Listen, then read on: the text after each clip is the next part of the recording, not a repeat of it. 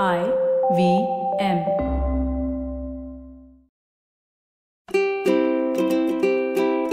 Hello and welcome to the Habit Coach podcast. I am Ashdin Doctor, your habit coach, and today with us we have Dr. Altamash Shaikh. Now, we did another episode with him where we were talking about thyroid health and hypothyroidism. This episode, we're going to cover hyperthyroidism. So, if you haven't heard the first episode, go listen to that as well because he explains what is the function of the thyroid in that. So, it's Thyroid Awareness Month, and it's critical that we learn about this gland because it is such an important one. It plays a very important role in our body. So, let's jump into the podcast. So, doctor, we've understood about hypothyroidism. What about hyperthyroidism? How is that different and what changes in the body at that point of time? Yeah, sure. So, I think that's a very important question. Again, on the other spectrum, when the thyroid gland is making more T3 and more T4, now this is the time where whatever I have said, the function of thyroid gland earlier in my hypothyroid podcast, here people have to understand that everything that thyroid was doing now will be at a faster pace and at a much faster rate so there is too much of fast heartbeat. People may feel palpitations. So maybe at times the sleep is disturbed because the heart rate may be as fast. They might just get up with a thud in the chest and they land up in emergency departments and casualties thinking that it's a heart attack that they got. But only on investigation then we try to confirm that yes it is a thyroid which is causing the heart rate so fast. So palpitation then excessive body heat is produced as we were talking. So a lot of sweating. Their complaint is that doctor, we are sweating. My sweat is smelling differently and I am profusely sweating and I have become heat intolerant. So that may be a one presenting complaint that I'm just not able to understand why there is so much of sweating. There could be tremors, fine tremors of the hands. Their hands can just tremor and they could be like, I'm not able to write what I used to my bank called me saying that my checks are not of the same signature. These are usual stories which we get it from the patient that sometimes the school teacher sends back that your children's handwriting has changed. Or person is not able to drive or put the brake at sometimes. That in severe cases it's not only the hand but it's also about the legs and sometimes the neck also may be shaky. So palpitation sweating tremors. Now because everything is happening at the fast rate whatever the person may eat, person may feel like going for doing latrine. So faster rate of defecation. Similarly, since everything is happening so fast, in spite of a good appetite, patient will be eating more, but there will be weight loss because the proteins are also getting catabolized very fast. So we've had a lot of patients those who are weighing 100, 120, 140 kg. They come back with weight loss of 10, 20, 30, 40 kg thinking that they are losing weight voluntarily but it might be actually it is because of the disease weight so all the weight loss may not be a good news all the time so this is one disease that with which good appetite a patient will be losing weight then so it would actually pain. be muscle loss that is happening at this point yes, of time not actually fat loss. loss. yes it protein. is a muscle loss properly and there is a visible change in appearance we have had so many patients that they say, Doctor, I'm not able to recognize myself. The facial muscle loss can, these are, of course, those uh, cases where people thought that it is good that they're losing weight, but it's usually the identity photo which is not being recognized by securities. And then they say that, okay, you need to see a doctor. Wow. Like that. So, apart from this, you have bone pain, there can be joint pain, and also, as I said, all systems get activated so is your brain. So extreme irritability, extreme maniac phase may happen in some patient. A lot of anger, a lot of agitation, a lot of irritation. Some people end up with psychiatry department. It's the other way. Then the psychiatrist does the T3, T4, TSH as the blood test, and then we uh, take it from there. So this is hyperthyroidism sex differences are also there in this. So for a lady, the menses would be uh, shut because of the changes are happening so fast that there may not be menses. There may be it's, it's only mild spotting. In hypothyroidism, it was the reverse. There can be difficulty in conceiving. There can be abortions in some patients, and because of too rapid thing, there can be erectile dysfunction in men also. There, uh, there can be changes in the voice in uh, some patients. Now, hyperthyroidism may also happen in some patients because of swelling of the gland or because of small, small swelling or a multinodular goiter also. But this is also possible. As I was telling you in our earlier podcast, that it couldn't come with either a normal thyroid swelling or a goiter proper full or single nodule or multiple nodules. So it could be through any ways that these things can take place. There is generally a family history of thyroid disorder. There may be some history of eyes popping out with hyperthyroidism 20 to 30% of the people actually have first problems in the eyes. The eyes are staring and glaring.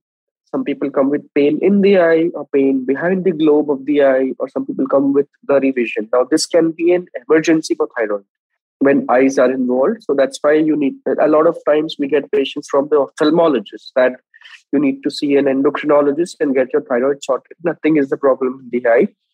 Problem is in the blood test, and that's what you need to look at. It can cause skin uh, vitiligo issues also. So, skin, there can be white patches, there can be itching of the skin, there can be brownies, swelling, swollen lesions over the shin or the foot of the legs. So, this is where we can get hyperthyroidism. So, generally, to treat this, we have two types of treatment. One is to first reduce the rate of whatever is being high, especially the heart rate and the tremors that we discussed. And part two of the question how do we reduce the production of thyroid hormones itself? So that's called as the anti thyroid tablet or the thyroid reducing treatment. So that can be of three types again. It could be a tablet, as I said earlier, anti thyroid drugs, or it could be a radioactive iodine treatment where we try to quieten the thyroid by giving the iodine dose or if there is too much of compression or too much of swelling over the neck then we may want to remove it. Every patient may not be fit for either of the three that is decided on an individual basis as per your case and as per your stage of disease.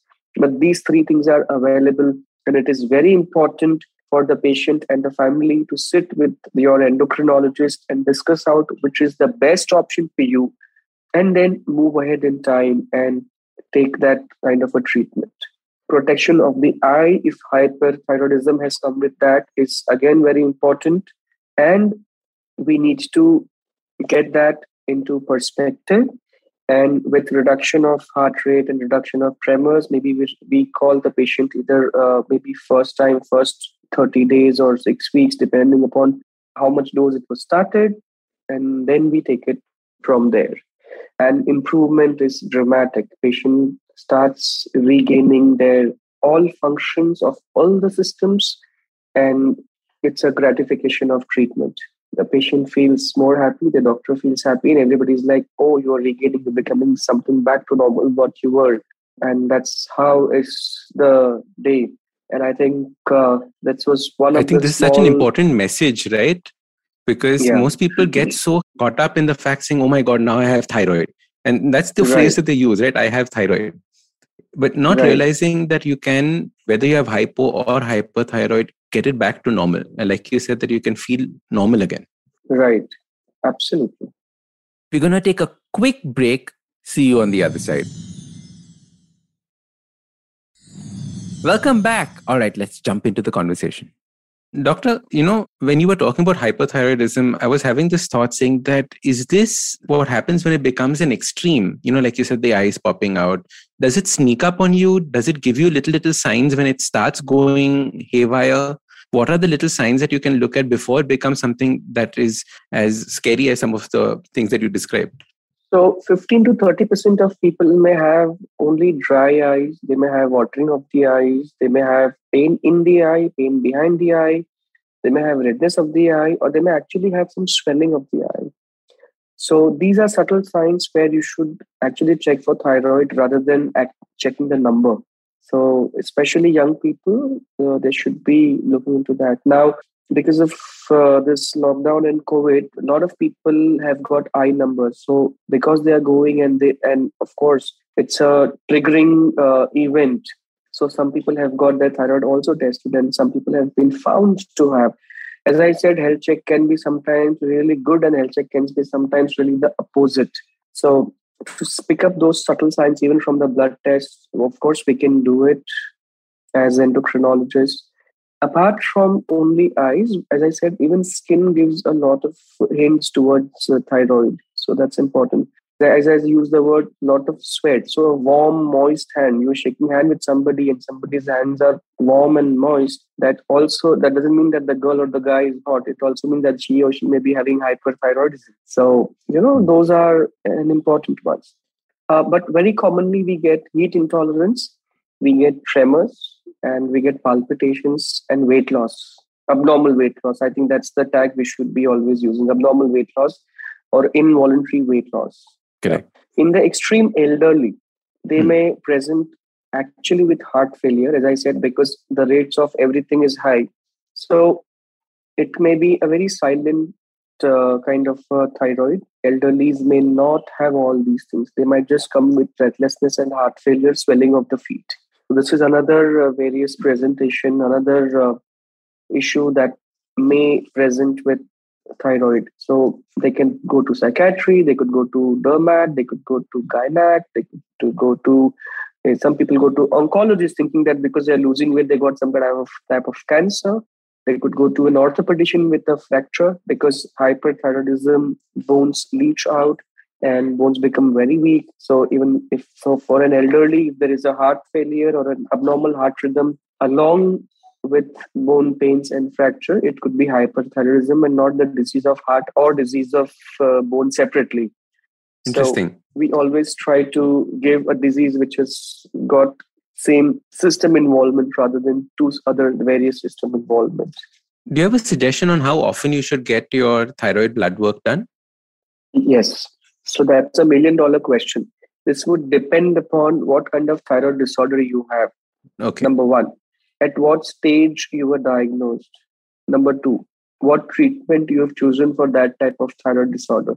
So there is no one thing for hypothyroid or hyperthyroid. In general, for hypothyroid, we need to get the thyroxine dose fixed for your body. That's why in the start, you may have been asked for six weeks to eight weeks. After that, three months, and then maybe once a year as per requirement. However, if the lady wants to get pregnant, the frequency may change. That's why there is no one answer for this question. If you are hyperthyroid, as I said earlier, maybe four weeks initially. In certain cases, we talk about two weeks also initially, and then maybe two months to three months as per their desired response, as per their suggested illnesses. So, somebody with heart failure and eye disease and a fracture will be the frequency of testing would be different than compared to somebody who's got only with who got only picked up on a health check like that. But usually it may be four to six weeks or maybe two to three months in hyperthyroidism. So it completely depends on the issues that you're going through at that point of time. Yes, yes. One of the last questions that I had was around this word called stress. Very often, stress is associated with thyroid. Stress ho gaya, thyroid ho gaya, thyroid ho gaya, stress ho gaya. People's minds, it becomes one loop what is the role of stress in all of this? And how as a doctor do you identify stress and you know tell your patients to deal with it or even think about it?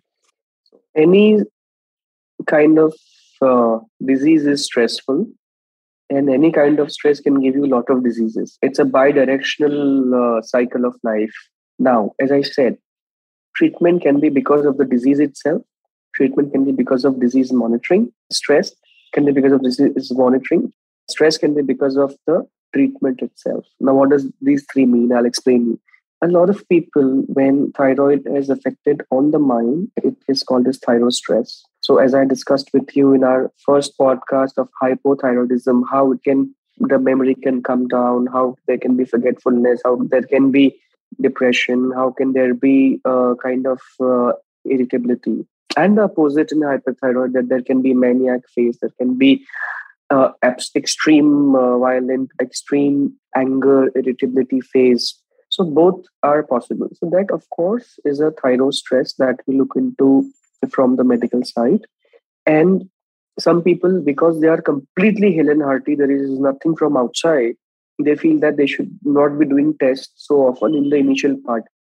Perhaps actually that is the important thing that initial part only you need to do test in first six weeks or eight weeks. So that needs to be understood by uh, people that it is important. And stress as such does not cause thyroid. Stress is one of the causative factors. It can be one of the thing as i said. Too much of stress immunity reduces then autoimmunity sets in. My first podcast again and that's how the immunity goes down and uh, your thyroid may come into play over there. As such everybody needs to learn to meditate learn to calm down whenever there is a different situation. And the important things that can help thyroid and stress are your sleep on time sleep at night sound sleep whatever work you want to do till late night, get up early and do it in the early hours of the time because the TRH from hypothalamus and the TSH from pituitary are all maximum in between morning 4 to 8 a.m. So that's the time if you are looking at thyroid and stress, that's the time, that's how you will try to get it around 6 o'clock or 7 o'clock or so. So sleep is very important and a normal routine exercise of 45 to 60 minutes any exercise in any form is again very important that that we, we should be doing not only just from thyroid and stress point of view but it will help you for a lot of other uh, problems a lot of other diseases.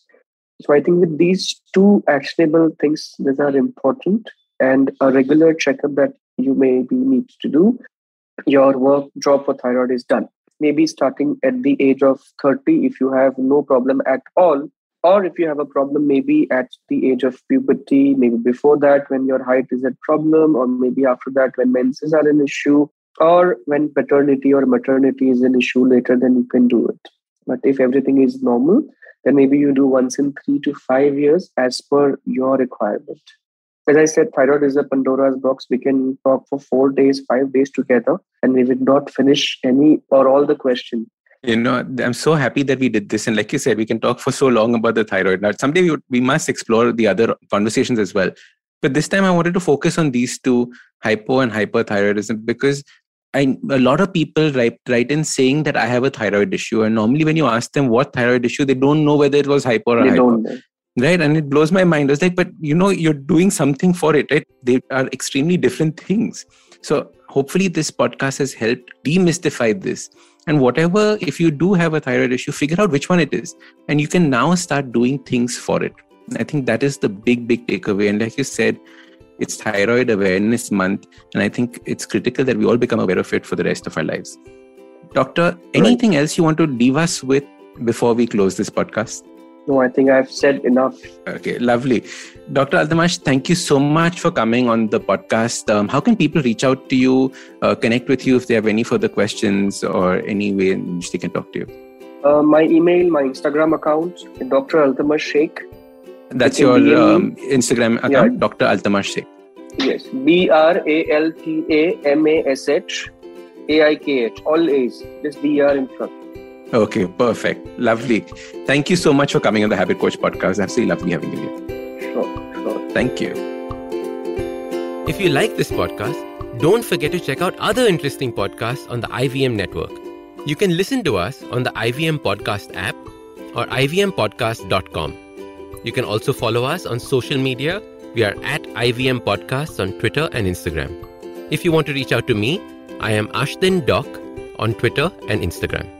You can find lots more information on my website, awesome180.com, or check out different content on my YouTube channel called AWESOME 180. That's Awesome 180.